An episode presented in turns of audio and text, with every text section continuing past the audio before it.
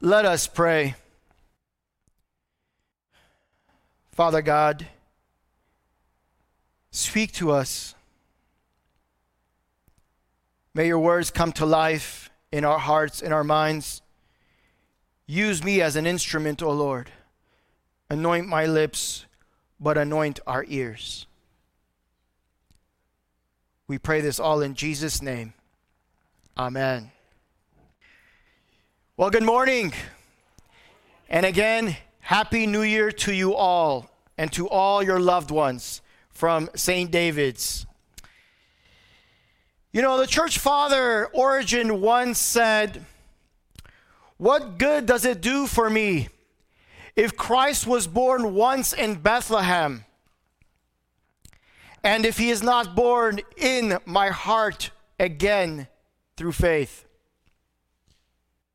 What good does it do for me if Christ was born in Bethlehem once and he's not born in my heart twice through faith? In other words, Christ is what matters the most. Believing in Christ, having a relationship with Christ is what matters the most. Christ must be central and primary to our existence. Having this intimate connection with Him in life is what matters. This requires faith, but this is worship. Wanting Christ more than anything in this life. That's what matters ultimately and fundamentally, all of us. We should never get too tired or too old and take Jesus for granted. No, we should wake up every day and wanting Christ and wanting Him more and more and more in our lives. I hope and pray this year would be just that, where each day, every hour, we would want and seek Christ to dwell in our lives. Be aware of his presence.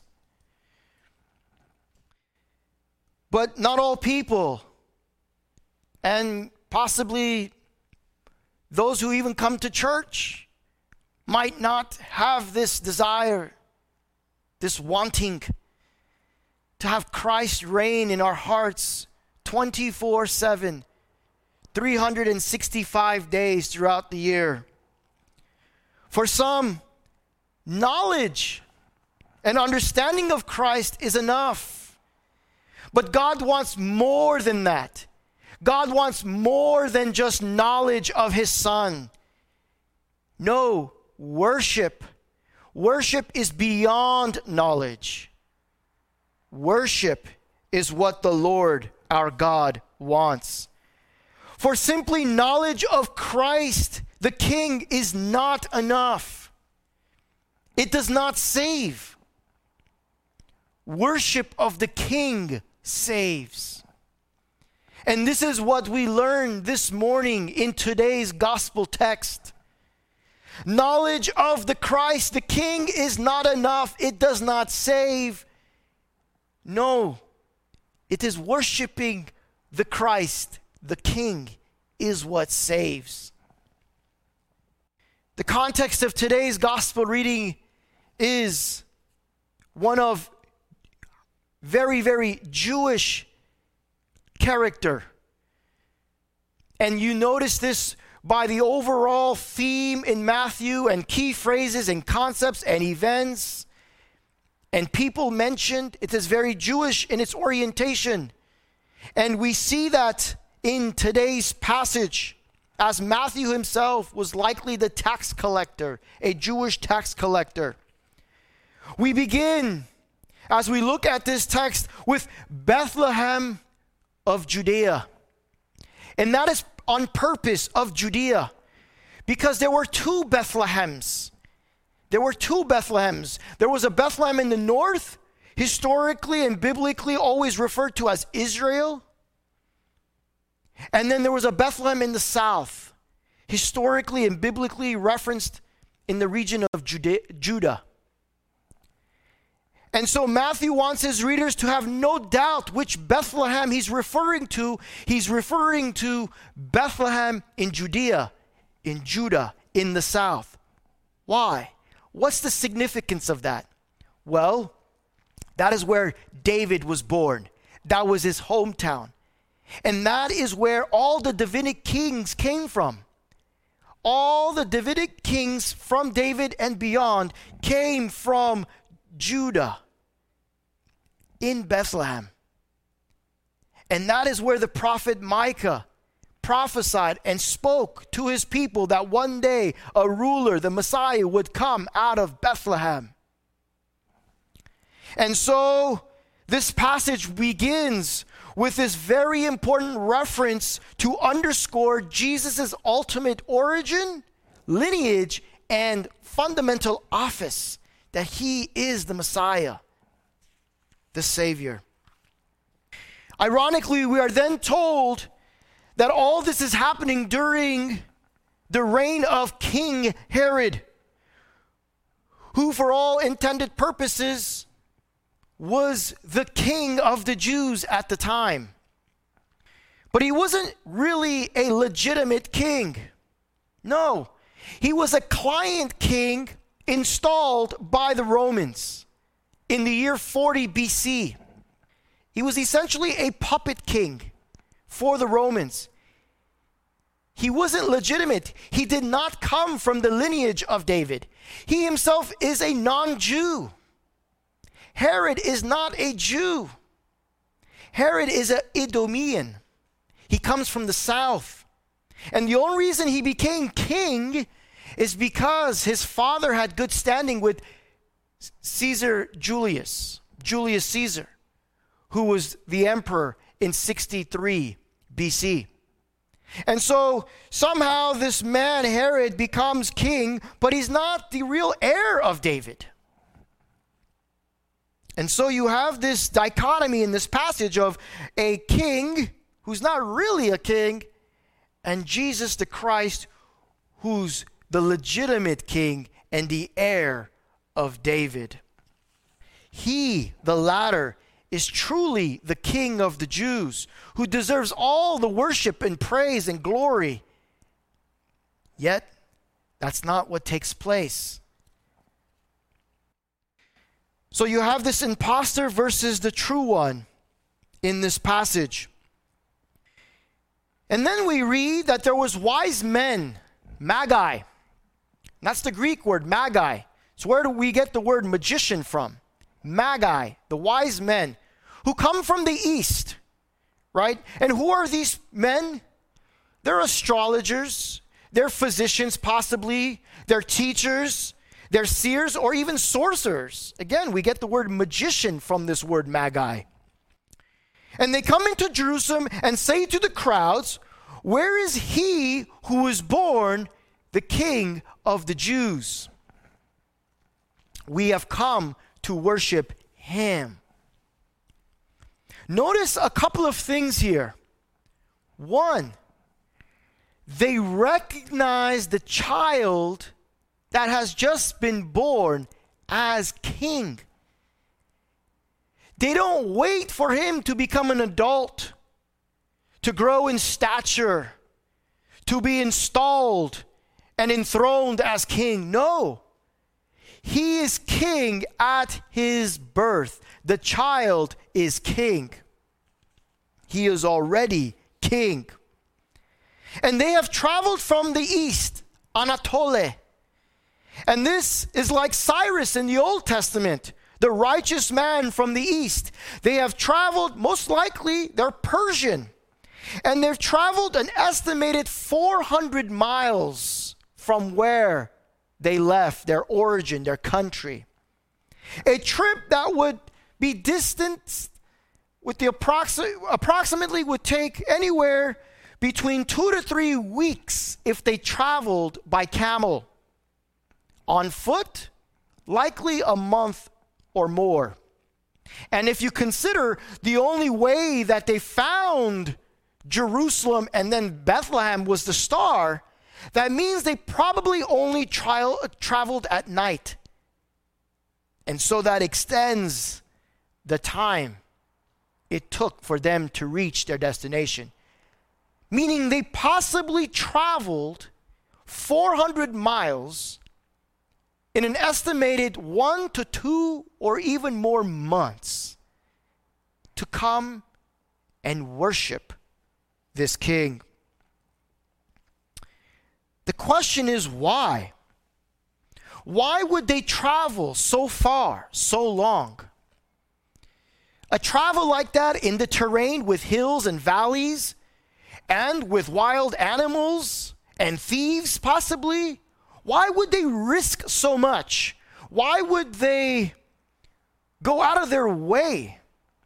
Right? This is a remarkable display of worship. Right? The reverence, the tribute, the homage. Why would they travel so much? They're not even Jewish. They're pagan Gentiles. Why would they go out of their way, risk so much, and trouble themselves so much? Well, Matthew tells us. Matthew tells us they have come to worship him. They have come to worship him.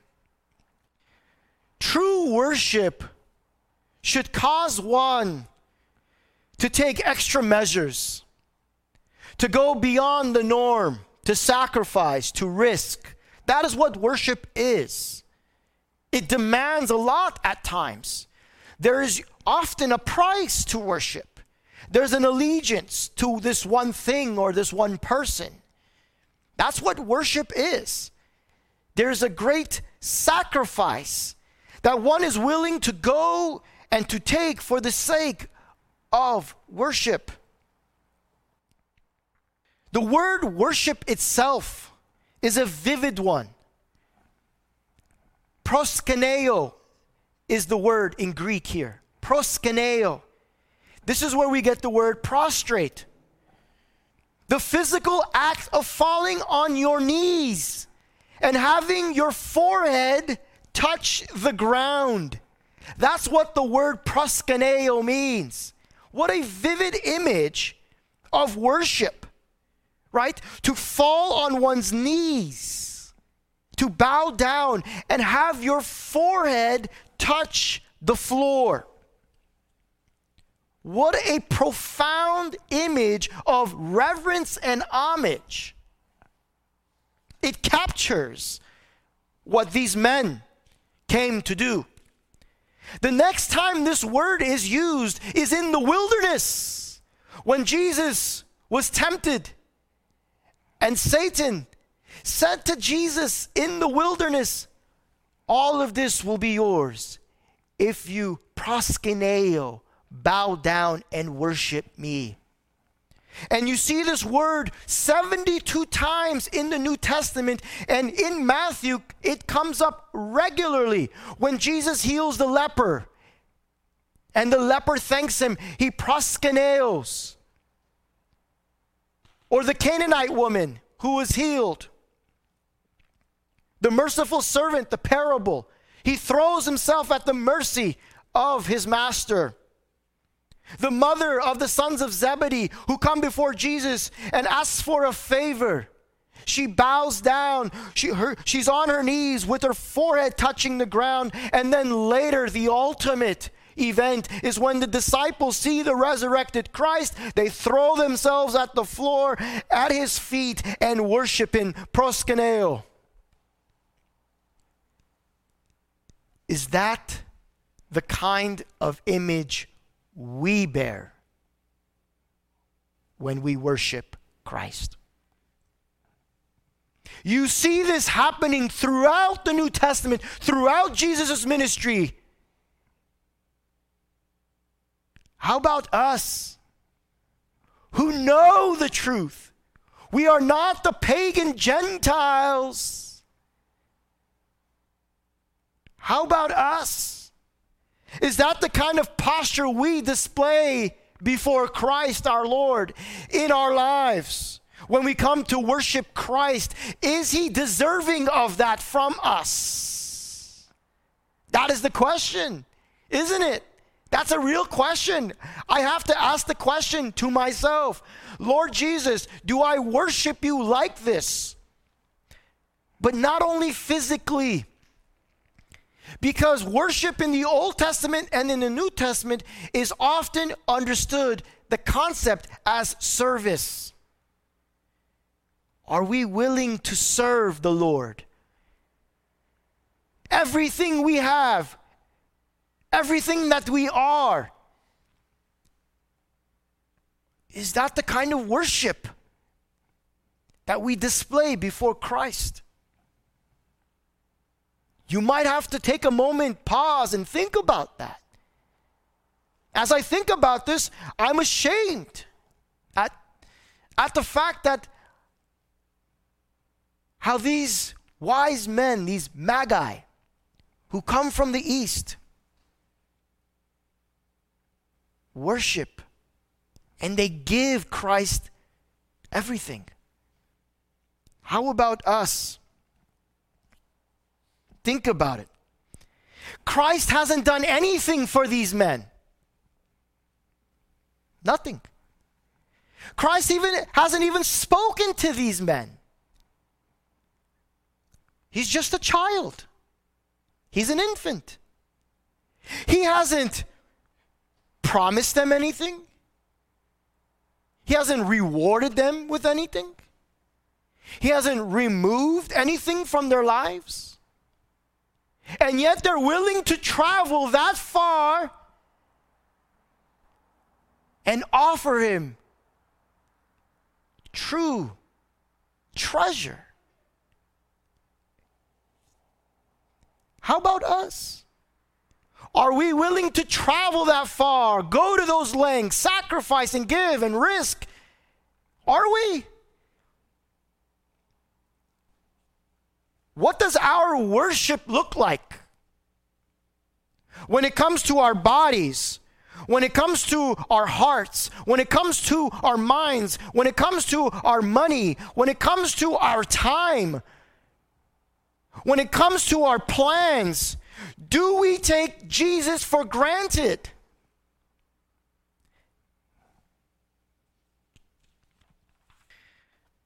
So when Herod hears about this, he is troubled, and all of Jerusalem with him. It's not a surprise. Of course, he would be troubled. The true king has been born. He's afraid.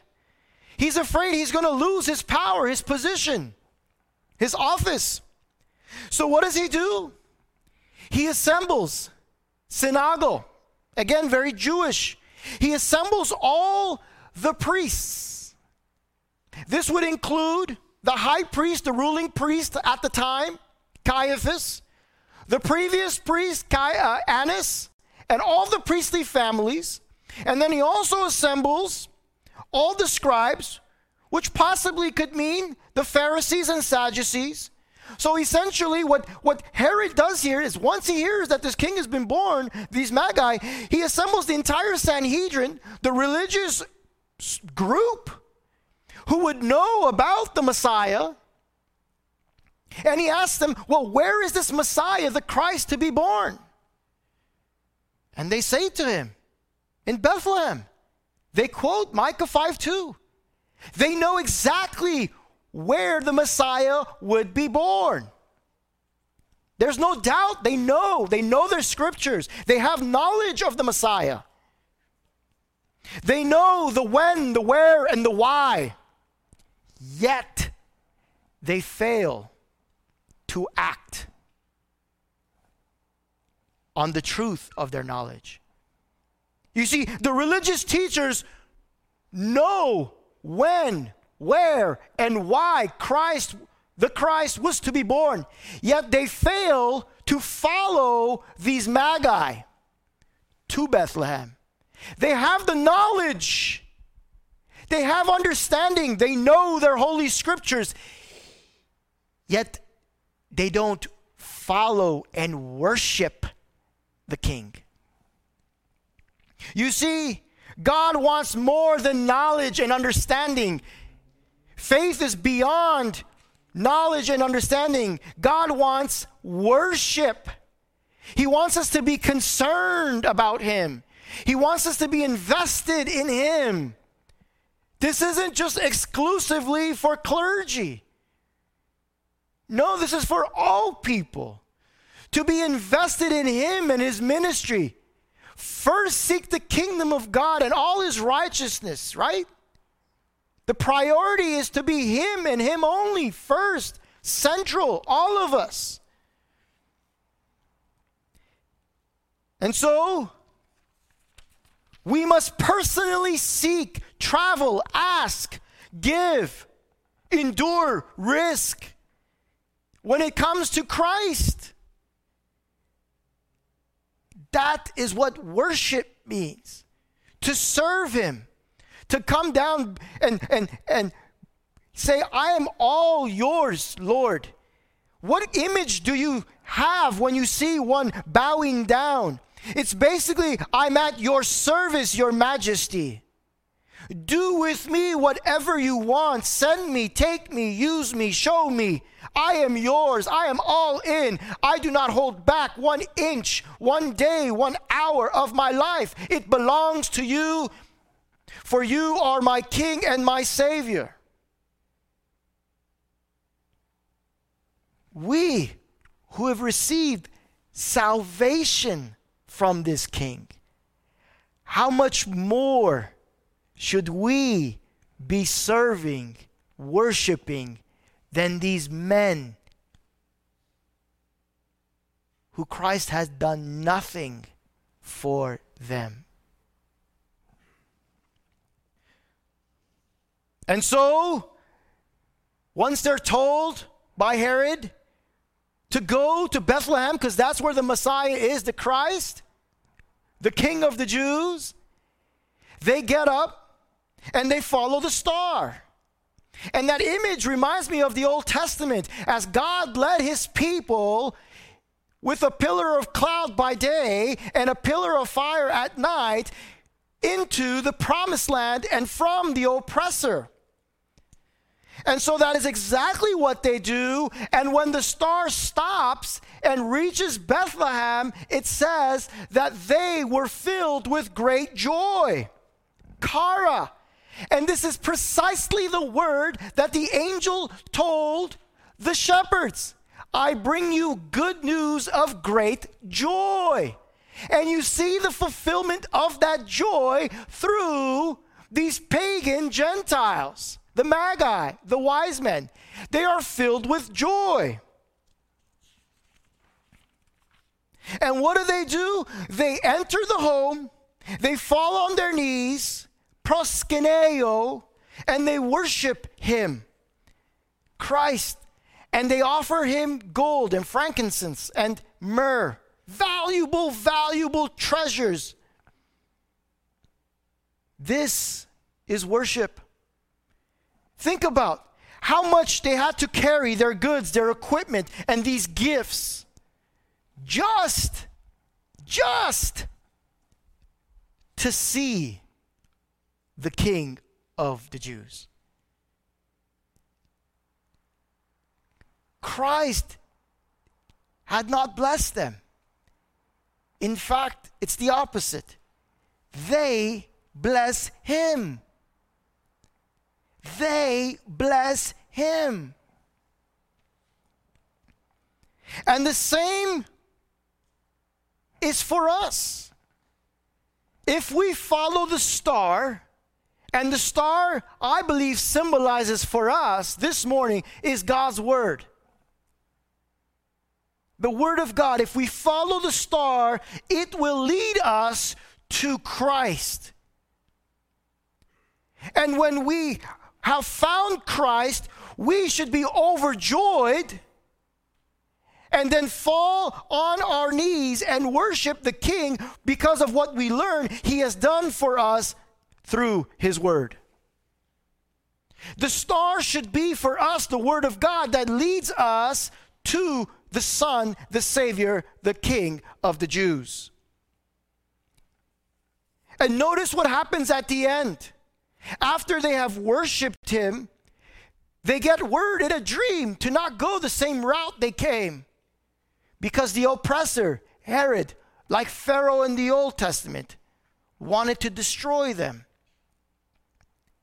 And so God saves them and tells them to go a different route.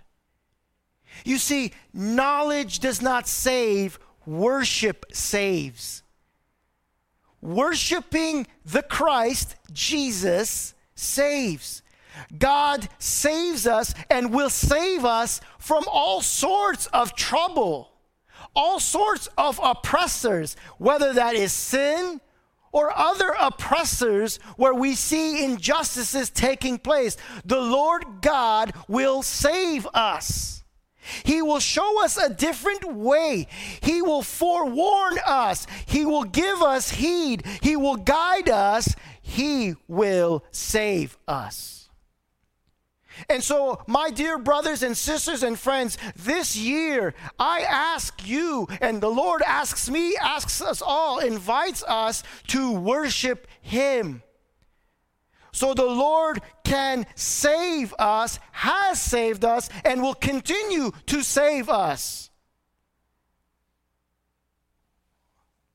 What does our worship look like today? How far are we willing to travel, to go, to endure, to give? We, we who have received the precious body and blood of our Lord Jesus Christ. I hope and pray this is a new year for us in faith. A new year for us in faith. Let us pray. Heavenly Father, I pray, Lord, that your word would be the star that guides us from page to page, from truth to truth, and would leave us, O oh Lord, to a place where we encounter you, Christ. And that that stirs us within and provides great joy. And that we would then proskuneo, fall down on our knees and we're at your service. Do that for us this year, O oh Lord. Speak to us each and every day. In Jesus Christ we pray. Amen.